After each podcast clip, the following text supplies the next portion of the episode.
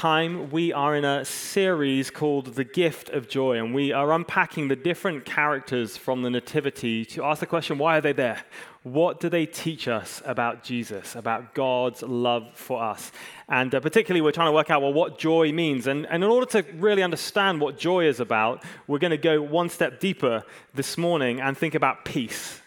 Um, I don't know how peaceful you feel um, if you just drop your kids off in the kids' groups, or if you just rushed to church this morning, or maybe in a wider sense, how peaceful you feel in your homes, in your families, with uh, all that's going on in the world around us. Um, we have faced a lot, haven't we? Um, whether it's COVID or it's new transformer brother, Omicron, or the gang violence that goes on in our city, or tensions which we've uncovered in our families. Maybe over the last 18 months, we thought that we all believed the same thing about everything.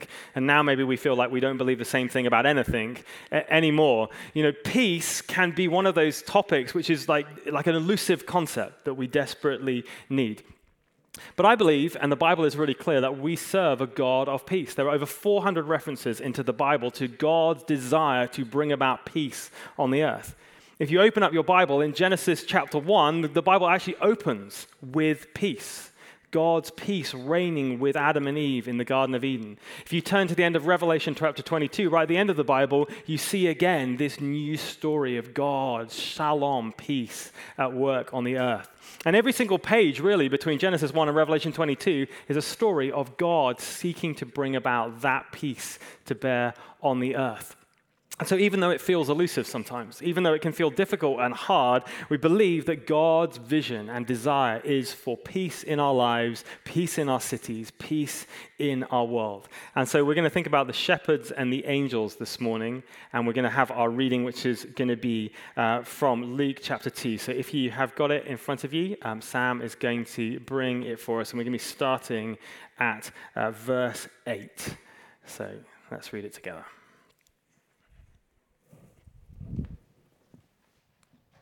Alrighty, Luke 2, verse 8.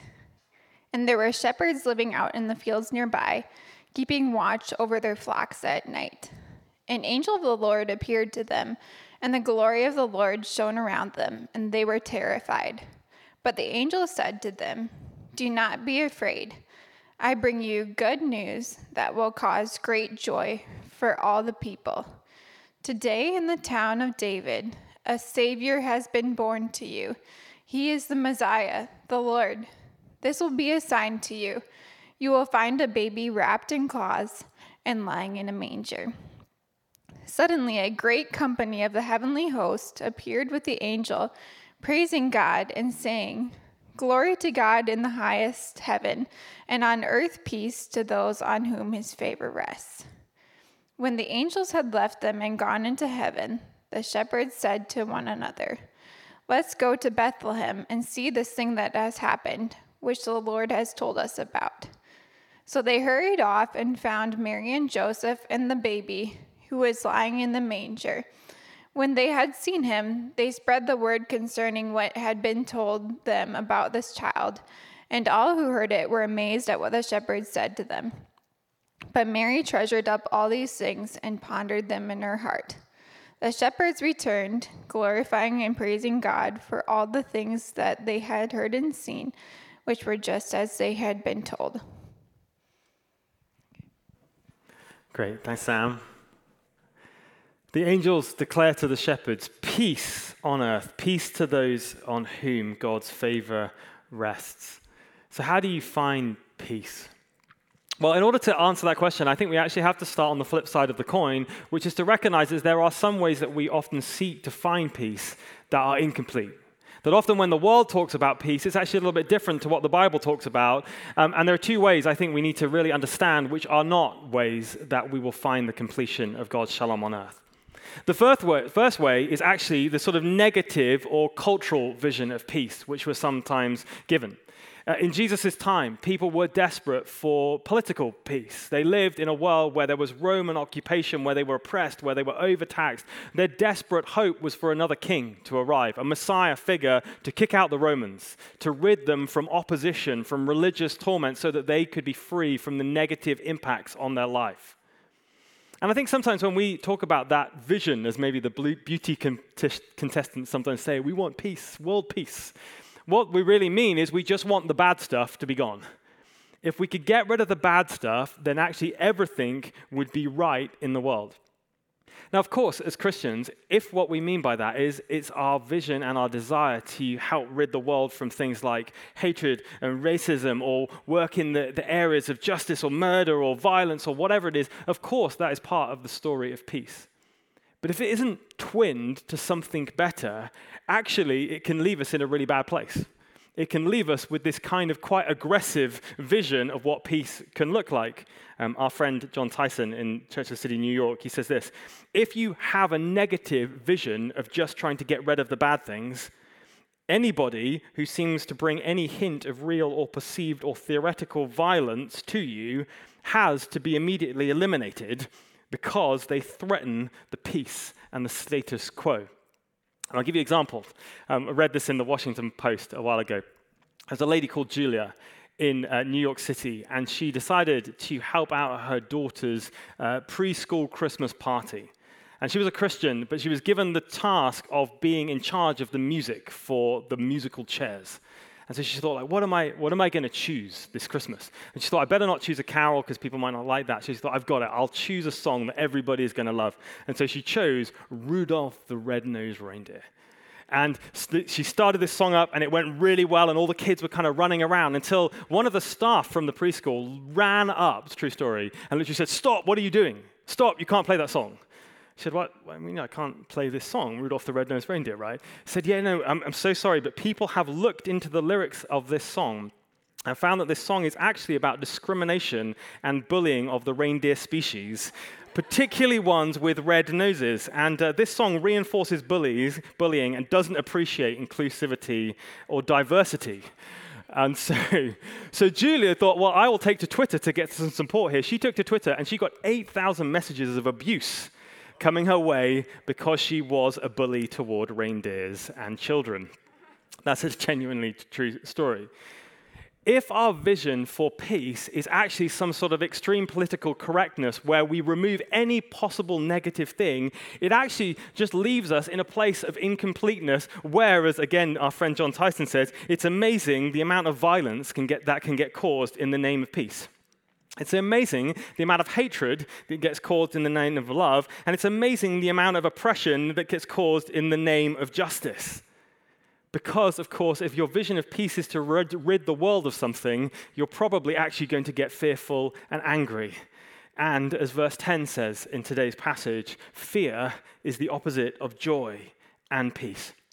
Nelson Mandela, that wonderful, amazing leader who had a great vision for peace, said this when we dehumanize and we demonize our opponents, we abandon the possibility of peacefully resolving our differences and we seek to justify violence against them. Peace is not just when we remove the conflict from the world. In fact, and this is just a little side point that I've learned this last year, actually, we kind of need conflict in the right way. There's actually value in the right way of conflict. In, in my house, uh, during the height of the pandemic last year, my kids couldn't go out and play sports and they couldn't see their friends. And so they invented a new game in my house called Daddy Tackle. And, and, basically what happened is after about 6.30 in the evening, everyone was very stressed. They were a bit pent up. Everyone was a bit angry with one another. And so the kids would just randomly shout daddy tackle and run from the other side of the house and just take me out completely.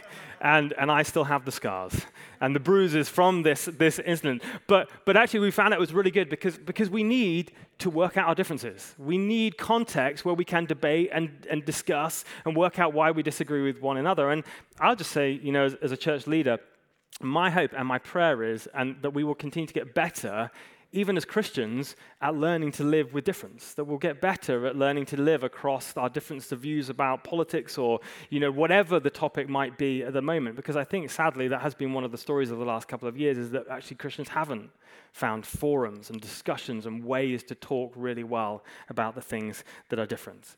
So that kind of negative, politically kind of correct vision of peace doesn't work in the same way that I think a counterfeit or um, a, a, kind of cultural, inward, short term view of peace also doesn't work. A kind of peace which happens when we seek to kind of cover up the cracks in our own emotional well being by finding quick wins to any situation that we're finding ourselves in, right? Um, I tell all the time, I grew up in Hong Kong. I, I love it. And we've got some friends from Hong Kong with us at the moment, and we're sharing stories of what it was like growing up there. And I'm also someone who absolutely hates spending very much money on things. I'm just public confession on a Sunday morning. Um, but I discovered when I was a teenager that there was this whole world in Hong Kong called the world of the fake. Uh, there, is, there were uh, genuine fakes, there were original genuine fakes. Um, and I'm not justifying this, by the way, it's bad and wrong. Um, but I discovered when I was 15 that I didn't have to pay full price for computer games because there was a shopping mall on the Kowloon side of Hong Kong, Hong Kong in a place called Sham Shui Po, where you could go and you would arrive at this big shopping mall, and there were, there were red arrows on the floor in this shopping mall, and you would follow the red arrows along the floor of the shopping mall until you got to a back corner of the shopping mall, and there you would meet a very suspicious looking man who, who would have a thing like a menu from a, a, a restaurant in his hand, and you would point at all the latest computer games that you wanted, and you'd hand him a very small amount of money. And then he would say, Follow the, the, the, yellow arrows that are on the ceiling. And you would go back to the opposite side of the uh, shopping mall. And there another very suspicious looking man would lurk out of the shadows and hand you a black bag, which would have in it all the latest computer games that you wanted. Now, I'm not justifying it, was entirely the wrong thing to do. But the promise was, wow, I can get all this stuff that is like going to be amazing, and I didn't have to pay for it properly. It worked until you got home and you found out that nine out of the ten of them did not work at all. it was like um, once, once I went to Hong Kong market to buy a jacket, like a football, England football team jacket. Um, I say football because it's that round thing that you kick with your foot, as opposed to the long and pointy thing you throw with your hand. Just, just, just saying. Um, just, just saying. Just saying. Um, now, if you don't know about the England football team, they have an emblem which looks like this. There it is. Three Lions. The England team, football team are called the Three Lions. Um, I loved my jacket, even though I don't know why I bought it, because in Hong Kong it's extremely hot and you don't need a jacket ever. Um, but it was okay until about two weeks after having it. I looked in the mirror I thought, something's not quite right. And I realized the first thing that was wrong with my jacket, that it didn't have three lions on it. It actually had four lions uh, on, my, on my jacket.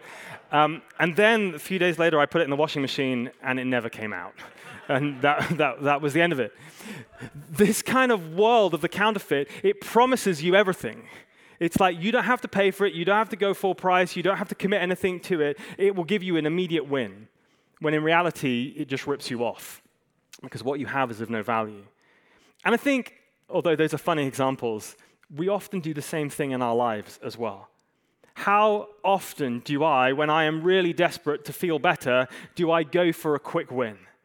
Maybe like a dopamine hit off my device or social media or I reach for that food substance or that uh, drug or that alcohol or whatever it might be, or even go to those places like online shopping, which, as far as I can tell, were exactly invented for this exact for this purpose, where you don't need something but you feel bad, and so you go and buy something, and then you wait three days for it to arrive, while in which way you realize you never needed it in the first place, and then what you do, you send it back right? But whatever it might be, we, we think if I can just get a quick hit, I'll be okay. We can do it in much more serious ways too, I think. If only. If only I was in that relationship, then I would have peace. If only I had that job or that salary, or I lived in that house or on that street, or my kids went to that school, or if I went on that vacation, then I would be a peaceful person. And so we, we strive we long, we stuff our lives full of noise and stuff and opportunity so that we might feel better. But actually, we realize that those things might give us a quick win, but they don't provide peace. It's maybe, I think, why in the pandemic there was this astonishing statistic that came out that even when some of those things were stripped back, a quarter of every 18 to 24 year old, or all 18 to 24 year olds in the US, had suicidal thoughts in the middle of the pandemic. It's like, where is peace? Well, I want to suggest, unsurprisingly, that the answer to where we find peace, real peace, lasting peace, is in Jesus. And before we even get to the theology of why that's true, it's interesting that last year as well, there was a Gallup survey. This massive organization, Gallup, did a survey looking at where people improved their mental health. And they found only exactly one, one uh, indicator of improved mental health last year. Relationships didn't work, age didn't work, occupation didn't work, nothing else worked. The one thing where people reported better mental health last year was regular worship and in participation in the church community. Kingdom peace is found through the story that we just read this morning of Jesus in verse 11. Today, in the town of David, a Savior has been born to you. He is the Messiah, the Lord. Cornelius Plantinga, it's an amazing name for a theologian, he said this The peace, the shalom that Jesus brings through Christmas, the one that God is talking about, is about the webbing together of God humans, and all creation in justice, in fulfillment, and delight. And when the angel comes to the shepherds, what he's shouting at the top of his voice is this He is here. Peace, real, lasting, life changing peace has come to the earth. Jesus is the giver of peace. And what the, what the angel actually says is that peace comes in three different ways that I want to tell you about briefly. The first one comes through the word Savior, which is the first name that the, the, uh, the angel gives to the shepherds. Peace in our relationship between us and God. On earth, the angel says, peace to those whom his favor rests. You know, I think often if you were to go out into the streets of LA um, and you say to people, like, what do you, what do you think about God? I think so many people, at least that I meet, say, yeah, you know, I, I love the idea of God, you know, when I go on a hike or when I go to the beach or I go surfing or I have an amazing meal or listen to beautiful music. I get this sense of like a transcendent higher power out there. But then often, as we do in Alpha, we say, well, what do you think about Jesus as the idea of someone who comes to save you from your sins? So often, what I, I hear is, I don't need Jesus. Like, it's too narrow, it's too prescriptive, it's too negative. Like, I, I like God, but I don't, I don't want Jesus. Now, that kind of sounds a little innocuous at first, but actually, when you come down to it, it actually is an amazingly profound and aggressive kind of statement that you can give. I mean, if you go back to Adam and Eve, think for a minute about back in Genesis chapter 1 and 2, when God made Adam and Eve and they lived at peace, the created with the Creator and all was well. All was well until that life coach called the serpent turned up, right? And said, Hey, you guys, like, if you want real peace, if you want to really know what life's about, you need to be in charge. You can't let some God figure tell you what you can do or what you can't do. You need to call the shots. And so the created, Adam and Eve, rejected the creator God. And the definition of like the fall was basically we became in charge. We took the wheel of the car. We became our own gods. And that's been the story throughout history, right? I'm happy with the idea of God, but I don't want him to be in charge of my life. But the problem is, that's exactly what this, the angel says, the shepherd says to the shepherds this is who Jesus is. Jesus is the promised Savior who has come so that we might again have the favor of God. I think sometimes we, we believe we should get the favor of God by default even though we're like the kids who take the Christmas present, the best Christmas present, and then throw it in the trash and go, I've already got one of those. I'm sure your kids wouldn't do that like mine would. right? The gift of Christmas is that Jesus came, the greatest, most profound, most life changing gift who changes absolutely everything, and it's offered to you and me to bring primarily the first thing is a rightness a goodness, a favor between our relationship between the creator of the universe and us. That despite the mess, despite the brokenness, that that's what Jesus brings is he comes to bring that. And the invitation to you and me, which the angel brings through the shepherds, is this Will you accept him? Will you worship him? Will you love him? Because the beautiful thing is that if the answer to that question is yes, you will give him your life, then what we actually find is the most incredible things happens is that the creator of the universe has favor upon you and loves you and wants to bless you. And those things that exist in the world, those things that feel broken and hard and impossible, you realize that the creator of the universe is right by your side and are not that impossible because your future, your eternity, The whole story is assured by the one who flung the stars into space. The angel says to the shepherd, He is the Savior of the world, a good news for all mankind, to any who would receive him.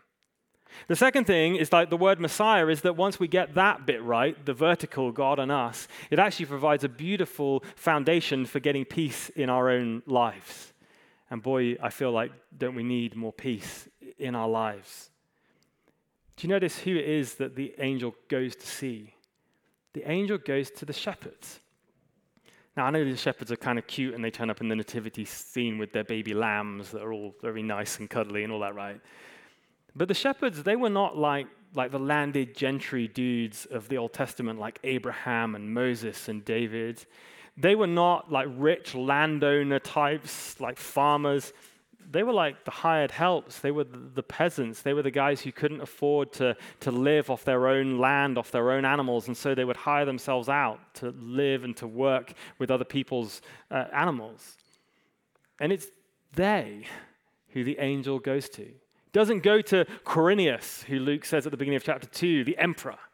Doesn't go to Caesar. Doesn't go to Herod. No, the angel, the messenger of God, goes to these simple, very normal, very average people living out in the fields. And it says that the glory of the Lord shone. And they were terrified. I mean, I don't think they were just terrified because it was like one of these Roswell like experiences. But they were terrified because anywhere in the Bible, we're told, where the presence of God turns up, it's terrifying in the sense that it illuminates the reality of what's there. It shines upon what is true and what is real. And I don't know about you, but if you've ever have a messy room in your house and you turn the lights off, and then in the morning you get up and then you realize the sun comes up and all the mess is still there. Right? That's probably what it felt like for the shepherds. It's like, oh my goodness, the glory of God shining on me, and I'm a complete mess. I'm not up to this task. I shouldn't be the one who, who God is talking to. But actually, that's exactly who God chooses to come to. That's where Jesus always chooses to come to. Jesus doesn't pick out those who think that they've got it all sorted, who think that they've made it all on their own and they deserve everything they're getting. No, Jesus, over and over again, God's Spirit comes to those who know that they need Him, those who are broken, those who are hurting, those who are lost.